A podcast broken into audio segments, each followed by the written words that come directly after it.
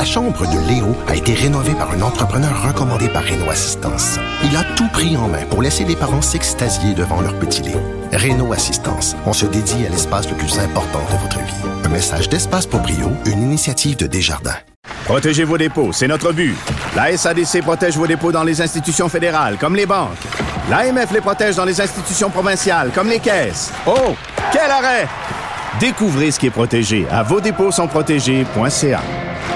Mes récompenses soniques, c'est le programme qui désire exaucer tous tes souhaits. C'est simple. Plus tu utilises ta carte du programme Mes récompenses soniques durant les mois de mars et d'avril, meilleures sont tes chances de remporter 5 000 $ pour réaliser tes plus grandes folies. Visite l'une de nos stations soniques et comble tes envies. Un adolescent de 17 ans poignardé. Une autre femme assassinée. Il est visé par des allégations d'inconduite sexuelle. Les formations politiques s'arrachent le vote des familles. Comment faire fructifier votre argent sans risque? Savoir et comprendre les plus récentes nouvelles qui nous touchent. Tout savoir en 24 minutes. Avec Alexandre Moranville-Ouellet et Mario Dumont. En manchette dans cet épisode, l'OCPM est mis sous tutelle par Valérie Plante et sa présidente devrait être renvoyée dès lundi. Le caïd Grégory Woolley est assassiné sous les yeux de sa conjointe et de son bébé. François Legault tente de justifier la venue des Kings de Los Angeles à Québec et la Maison-Blanche dénonce les commentaires antisémites et haineux d'Elon Musk. Tout savoir en 24 minutes. Tout savoir en 24 minutes. Bienvenue à Tout savoir en 24 minutes. Bonjour Mario. Bonjour. La saga de l'OCPM qui n'en finit plus de finir, Mario, à l'hôtel de ville. Parce qu'elle achève, là, par exemple. Mais elle devrait achever. C'est là où je m'en allais parce que la mairesse Valérie Plante, là, dans la dernière heure, a fait une conférence de presse pour annoncer que les fonds de l'Office de consultation publique de Montréal sont gelés et que la présidente Isabelle Beaulieu va bel et bien être renvoyée dès lundi prochain. Parce que Mme Beaulieu et son second dans cet organisme-là s'accrochent à leur poste, même si leur demande, là, la demande de quitter. Mais on le savait un peu déjà, ça. C'est l'opposition qui présente une motion au conseil de ville. Puis le parti de Mme Plante avait déjà laissé entendre qu'il allait voter pour la motion. Donc s'il y a une motion, puis que le gouvernement, l'administration vote avec l'opposition, 1 + 1 = 2 est destitué. Là. Voilà. Mais là, ça a été confirmé, bel et bien. La mairesse a clarifié ça hors de tout doute. Oui. Mais moi, j'avais déjà compris ça. Elle a aussi gelé les fonds. Elle parle d'une espèce de mise sous tutelle là, de l'organisme, là, même si c'est pas décrit plus amplement, à part le gel des fonds puis le renvoi de Mme Beaulieu, qu'est-ce qui va être fait dans cette mise sous tutelle-là? Je suis semi-impressionné là, par la sortie de la mairesse. Ça arrive très, très tard, le vendredi après-midi, 4 h. On parle de ça depuis 2 semaines. Puis, bon, on dit on va voter, mais la destitution, depuis déjà plusieurs jours, l'opposition de l'Hôtel de Ville a annoncé une motion pour destituer. Fallait juste attendre une réunion du Conseil de Ville. Et la mairesse, elle aurait eu même le pouvoir là, de demander une réunion d'urgence du Conseil de Ville. Là, finalement, elle a dit à la prochaine réunion régulière, telle que prévue, je vais voter pour la résolution de l'opposition. On va la destituer, OK. Pour le reste, la tutelle, là, si tu nommes une nouvelle personne, si tu destitues la personne, tu donnes une nouvelle personne avec un mandat de mettre des règles, de mieux gérer. Écoute, tu m'as enlevé la tutelle une couple de mois après.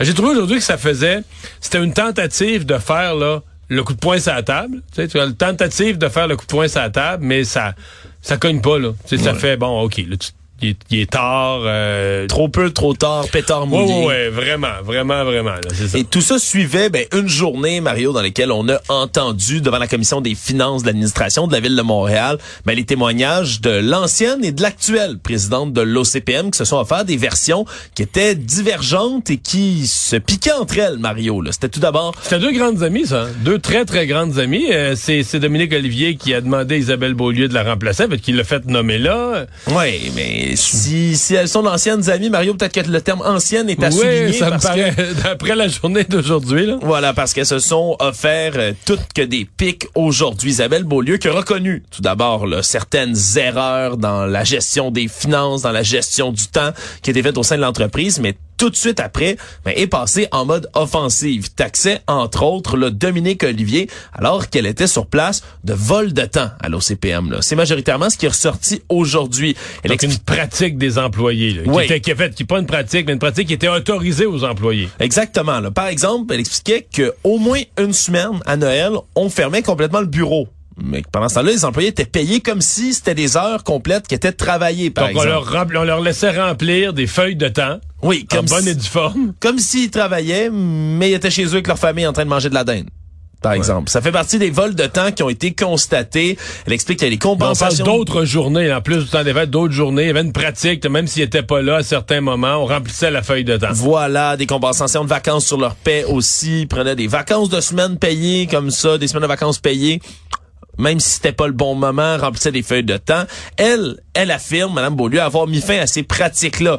Elle a réitéré aussi que si elle restait en poste, ce qui semble évidemment de plus en plus improbable, mais qu'elle allait mettre fin au lunch de travail et aux cadeaux de retraite onéreux aussi. Une autre pratique qui existait sur place.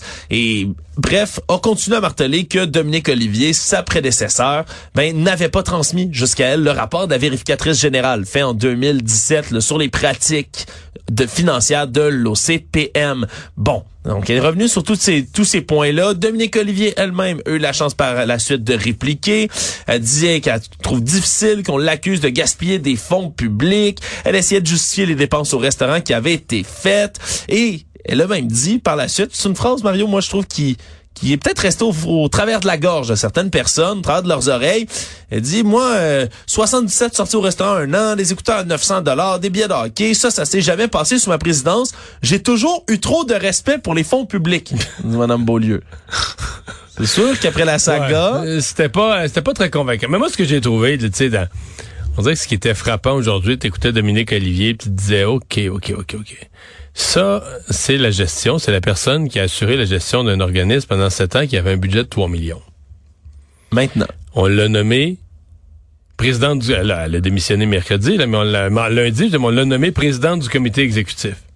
Ce jour-là, elle est passée d'un budget de 3 millions à un budget de 6 milliards et quelque chose.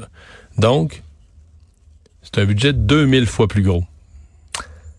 2000 fois plus gros. Juste donner des proportions. Encore une fois, avec des fonds publics. Oui. On se comprend. C'est une ville. Mais là, tu dis, OK, est-ce que c'est rassurant? Est-ce que tu regardes la façon dont elle gérait, la façon dont elle considérait les fonds publics dans un petit organisme? Si elle appliquait les mêmes méthodes à la ville de Montréal, ça a de quoi inquiéter le citoyen qui voit son compte de taxes augmenter de 5% cette semaine. Oui, absolument. Et donc, on verra ce qui se passera dès lundi. Mais à moins d'un revirement de situation, Isabelle Beaulieu, là, qui devrait perdre son poste. Puis pour les gens qui se demandent, pour M. Grenier est un secrétaire général. Ce n'est pas une nomination. Le conseil de ville nomme le président ou la présidente. Et c'est cette personne-là qui choisit un secrétaire général. Donc, si quelqu'un veut débarquer Guy Grenier, soit qu'Isabelle Beaulieu le fait dans les 15 minutes avant d'être mis dehors, ou soit que c'est la nouvelle personne choisie qui va devoir, comme premier geste, dire « Moi, je nomme un nouveau secrétaire général ». Tôt ce matin, dans le milieu du crime organisé, dans les affaires judiciaires, une bombe qui a éclaté. Grégory Woolley, qui est un caïd de longue date, membre très influent du crime organisé québécois, qui a été assassiné par balle sous les yeux de sa conjointe et de son bébé à Saint-Jean-sur-le-Richelieu. Lui qui venait tout juste de quitter le CLSC du boulevard du Séminaire-Nord. Il était justement donc avec sa conjointe, avec le bébé de 4 jours. Oui, c'est ce que j'allais dire. Quand tu dis bébé, là, c'est un petit bébé. Il sortait du premier rendez-vous de suivi après sortie de l'hôpital. Exactement. Et là, sa femme, le nouveau-né, eux, étaient grimpés à l'intérieur du VUS Lamborghini que possède Grégory Woolley. Et lui s'apprêtait, semble-t-il, à monter à bord du véhicule quand un tireur est arrivé, a ouvert le feu sur lui dans un stationnement du centre commercial de Saint-Jean-sur-Richelieu qui est absolument bondé à cette heure-là. Et il est tombé sur le sol. On l'a transporté à l'hôpital qui est même pas à 300 mètres de là, mais déjà, son décès a été constaté. Sa conjointe et son bébé, eux, n'ont pas été blessés. Et par la suite, le véhicule qui a été utilisé pour s'enfuir par le tireur en question, qui est un luxueux Range Rover noir, a pris la fuite et ça a déclenché, on l'a appris plus tard dans la journée, toutes sortes d'opérations policières au cours de la journée. On a eu, entre autres, une opération à haut risque de la Sûreté du Québec sur l'autoroute 10 qui a causé la fermeture pendant plusieurs minutes en direction. Pour un Range Rover noir, mais qui n'était pas celui-là, finalement.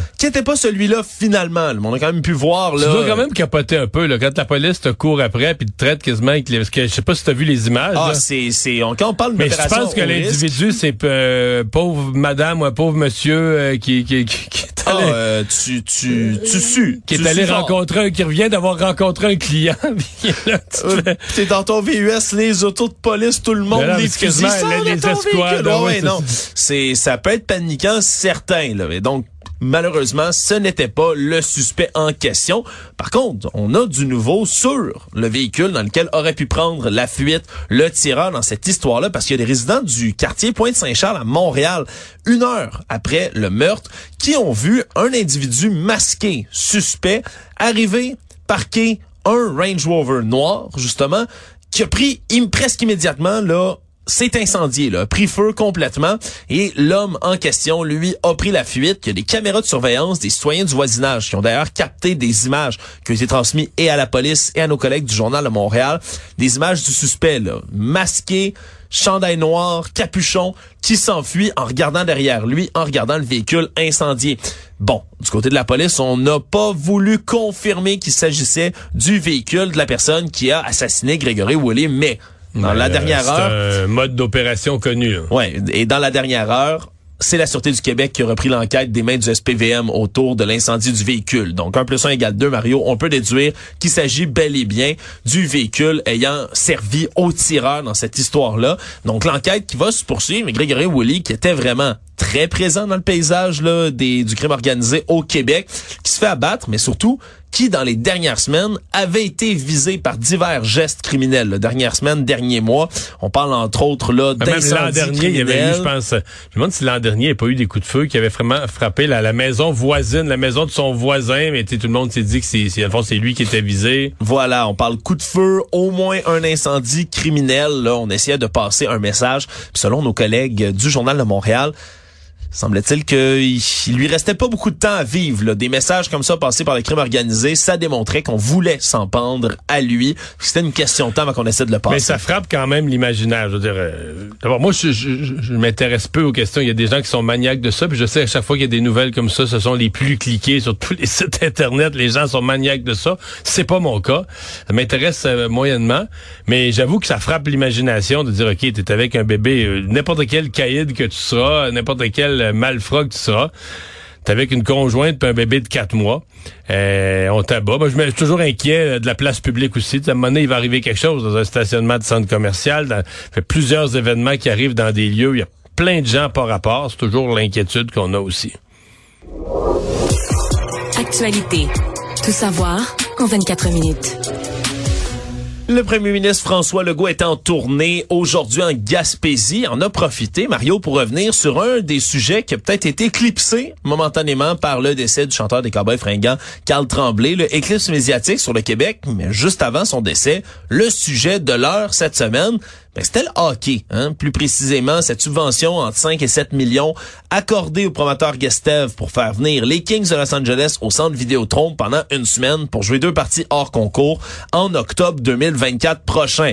Et là, le premier ministre, lui, a continué à aller de l'avant dans cette mesure-là en expliquant qu'il s'agit d'un bon moment pour démontrer à la Ligue nationale de hockey. Il a défendu l'investissement, mais avec un langage complètement différent puis qui va beaucoup plus loin que ce qu'avait dit le ministre des Finances. Là. Je fais la comparaison. Le ministre des Finances, Éric Girard, quand il l'a annoncé mardi dernier, disait « Regardez, c'est pas un signal pour la Ligue nationale, c'est une semaine de hockey, on offre aux gens de Québec d'une belle semaine de hockey, c'est une activité, il y a pas d'équipe de la Ligue nationale qui sont prêtes à déménager ou à être vendues, c'est pas ça qu'on veut faire. » Aujourd'hui, du côté de M. François Legault, on dit que c'est pour motiver la Ligue nationale de hockey à amener une équipe de hockey à Québec. Prouver la valeur de l'amphithéâtre, prouver l'intérêt pour le hockey. Exactement. J'espère que Gary Bettman va venir s'asseoir au centre Vidéotron pour constater. Voilà, donc toutes sortes de vœux pieux comme ça qui ont été formulés par François Legault, qui vont beaucoup plus loin là, que ce que disait M. Girard.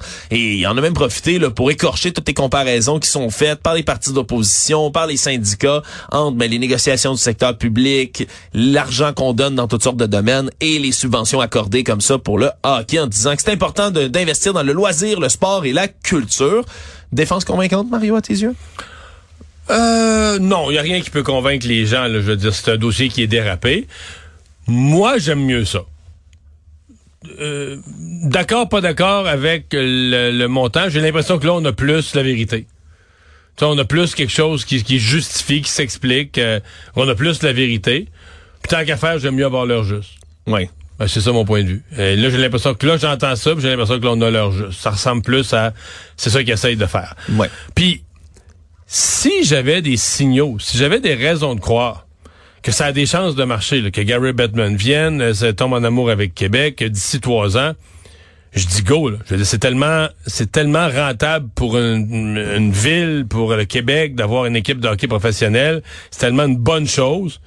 On va le rentabiliser 5 millions, là. Dans 25 ans, on va rire de ça. Ça va être du change, là. Tu commences, ça va être notre billet d'entrée pour être entré dans la job la plus payante de notre... Ça va être le papier pour imprimer notre CV pour la job la plus payante de notre vie. C'est juste que là, je le vois pas, moi. Moi, je vois pas la Ligue nationale. Je vois pas les opportunités pour le retour du hockey à la Ligue nationale. Je vois pas vraiment l'intérêt de Bettman. Ouais, puis Gary Bettman, historiquement... n'est pas en faveur d'une expansion au Canada en général. Puis en plus, maintenant, ce qu'on sait avec cette semaine, avec le coup de cochon que le Canadien a fait, on sait que Jeff Molson s'oppose, même s'il dit le contraire, il s'oppose férocement à l'avenue du hockey à Québec. Quand ils ont su que les Kings venaient passer 5 jours, les gens du Canadien ont pété les plombs. Semble-t-il, même à Luc Robitaille lui-même, ont pété les plombs à la Ligue nationale en disant « c'est notre marché ». Québec, c'est notre marché. Aux Kings, vous venez dans notre marché. Donc, les Canadiens considèrent que Limoilou, Vanier, c'est son marché, le Québec. Et donc, y a pas, c'est pas. Donc, si tu veux pas avoir quelqu'un d'autre dans ton marché, tu veux surtout pas avoir une équipe permanente qui va jouer 82 matchs dans ton marché. Alors, moi, je vois pas. Je vois l'intérêt de François Legault. Je crois à la sincérité de sa volonté, mais je vois pas présentement les chances de succès. Mais remarque que peut-être qu'ils savent bien des choses. Peut-être que le ministre des Finances, que le premier ministre savent des choses que je sais pas, là. On a appris aujourd'hui que les événements violents dans le métro et les autobus de la Société des Transports de Montréal ont augmenté, là, suivent une tendance à la hausse qui a été observée alors que plus de 600 événements recensés en date de septembre dans les transports à Montréal. C'est un rapport du service de police de la Ville de Montréal qui a été révélé, là. On parle 603 incidents à caractère violent depuis le début de l'année 2023, mais ça arrête à la mi-septembre, là, ce qui veut dire qu'on est en voie de dépasser les chiffres de l'année 2022, alors où on avait eu 742 événements violents au grand total. On parle particulièrement, là, c'est un spectre qui est absolument très vaste, mais on parle plus précisément, mais de voies de fait armées ou pas, des vols qualifiés, des agressions sexuelles, qui sont les 3 crimes les plus commis dans les transports de la Sûreté de la Société de Transports de Montréal, pardonnez-moi. Et la STM, elle, aujourd'hui, a décidé de se faire rassurante en disant que c'est le climat social qui change beaucoup, que ça se répercute dans les transports de la STM et que c'est pas dans les transports eux-mêmes qu'il y a un problème, mais plutôt dans la société en général où ça s'est polarisé et où ça se durcit un peu. Reste que même si on a embauché plus d'effectifs du côté de la STM dans les dernières années pour sécuriser le transport en commun, c'est sûr que ça se détériore dans le métro de Montréal. Ah, Mario, oui. Pis c'est observable à l'œil nu pour n'importe quel usager à Montréal. Ouais, à cause de quoi? Des problèmes de santé mentale en général. C'est sûr que ça, c'est un facteur. Augmentation de l'itinérance. Mais c'est un gros problème parce que, je te donne un exemple, on veut encourager, par exemple, les aînés à prendre le transport en commun. On leur donne même gratuit. Mais gratuit ou pas pour les aînés, la question de la sécurité, c'est fondamental, là. Oui. Je pense aux femmes seules. Ce matin, nos journalistes étaient sur le terrain, là. Ben, parmi celles qui étaient les premières à dire « ouais, ça nous tanne, ça nous inquiète », il y en a une qui disait « j'aime mieux être avec une amie ou avec quelqu'un ». Les femmes seules qui travaillent de soir, t'entendais ça, là, cette inquiétude sur la sécurité. Alors, c'est une chose, c'est certain, sur laquelle on doit travailler. Mais dans une ville qui se détériore en général, souvent, la sécurité vient avec le reste, là. Tout savoir en 24 minutes. On a vu une avalanche d'hommages au chanteur des Cowboys Fringants, Karl Tremblay, décédé cette semaine à la suite de son cancer de la prostate. Ça venait de tous les milieux, du milieu politique, tous les milieux publics, culturels, sportifs même, alors qu'on a même vu, je l'ai vu plutôt aujourd'hui, témoignage de David Perron, joueur de la Ligue nationale. C'est incroyable ce qui est arrivé. Incroyable, lui qui joue avec les Red Wings de Détroit et qui dit « je fais jamais ça d'habitude, mais j'ai écrit les initiales de Karl Tremblay, K.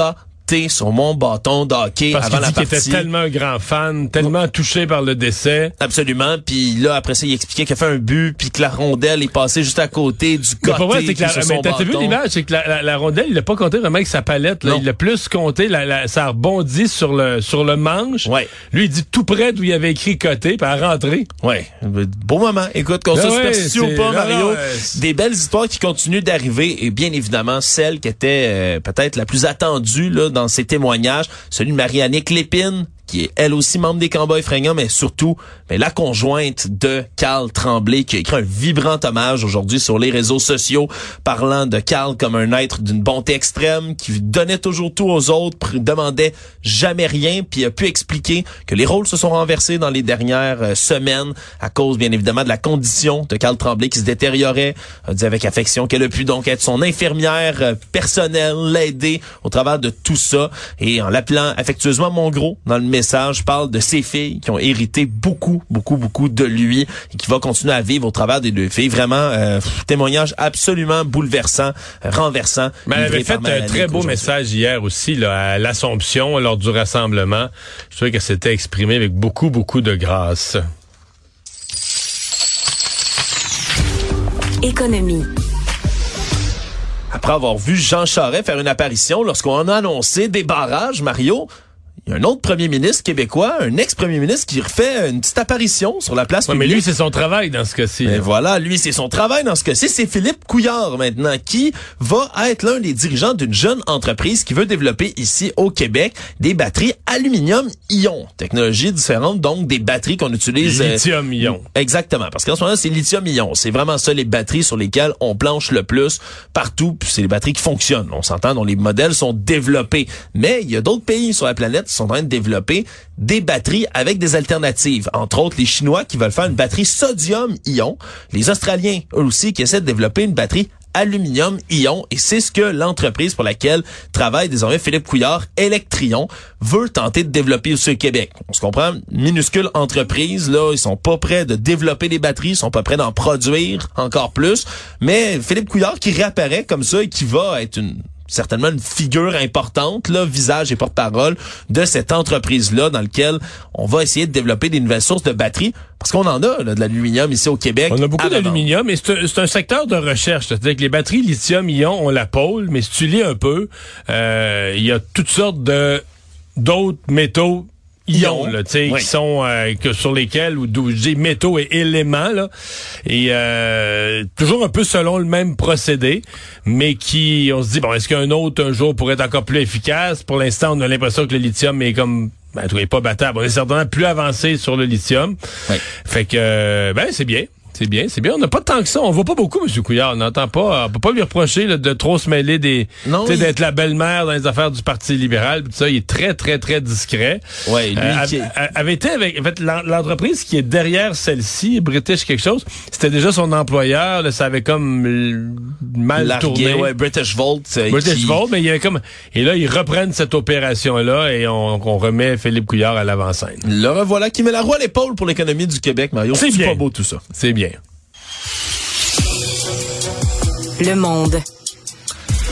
C'est une nouvelle en développement, alors qu'on sait que le Twitter, le réseau social Twitter, mais anciennement Twitter, désormais X, bat de l'aile depuis déjà plusieurs mois, bat de l'aile en raison des problèmes de financement et des gens qui viennent poser des annonces. C'est une grande entreprise qui mettent des annonces, mais il y en a de moins en moins parce que sur Twitter, on a vu une recrudescence, entre autres, les commentaires haineux, commentaires antisémites, théories du complot, haine en ligne, tout ça s'est multiplié depuis un bon moment. Mais depuis hier soir, c'est des annonceurs titanesques, Mario, qui quittent le navire autour de Twitter en raison des commentaires. Un des premiers, je pense, c'était IBM. Ça a été IBM, puis dans la dernière heure, Mario, je te confirme que Apple se retire également là du côté de X. C'est-tu gros, ça, Apple? C'est énorme, Apple, on s'entend, Mario. C'est encore la plus grosse compagnie du monde par capitalisation boursière. Eux ou Microsoft, là. Je ne saurais te le dire, mais c'est assurément un titan. Et tout ça parce qu'Elon Musk a commencé à faire de la promotion. Mais je dis commencer. Ça fait un moment que Elon Musk amplifie toutes sortes de théories du complot qui circulent sur X à sa guise. Il va reprendre, repartager, commenter en disant c'est intéressant, c'est étrange sur diverses théories complotistes qui parfois partagent la haine en ligne. Et cette fois-ci, ici, mais c'est encore pire, là. Il a repris les propos d'un propriétaire de compte qui disait que les Juifs dans le monde encouragent la haine contre les Blancs, encouragent, donc ça c'est une théorie du complot qui est assez populaire parmi les nationalistes blancs, entre autres, ben les Juifs auraient un plan secret pour favoriser l'immigration clandestine dans tous les pays du monde, particulièrement les pays occidentaux, pour saper la majorité blanche, pour être capable de faire entrer un nouvel ordre mondial, là. Théorie du complot complètement cinglée et antisémite. Oui. Mais M. Musk, lui, qui a repris là, ces messages-là en disant « Tu dis l'exacte vérité ». En retweetant ces messages de théoriciens du complot. Puis tout ça tombe à un moment où des enquêtes commencent à démontrer qu'il y a toutes sortes de compagnies, dont Apple et IBM, qui publient des publicités qui sont placées à côté de messages pas antisémites, là, néo-nazis, là, des images d'Adolf Hitler sur lesquelles on vante certaines de ses citations, certains de ses programmes à l'époque avec le parti nazi. C'est pas petit, là. Ce qui se passe, c'est vraiment, vraiment énorme. Et aujourd'hui, c'est la Maison-Blanche, là, aux États-Unis, qui a accusé Elon Musk, là, d'avoir fait de la promotion abjecte de la haine antisémite et raciste. Donc, on est quand même passé à une autre vitesse de ce côté-là. Qu'est-ce que ça va pouvoir dire pour X, Mario? Il y a fort à craindre que ça aille de plus en plus mal. Résumer l'actualité en 24 minutes, c'est mission accomplie.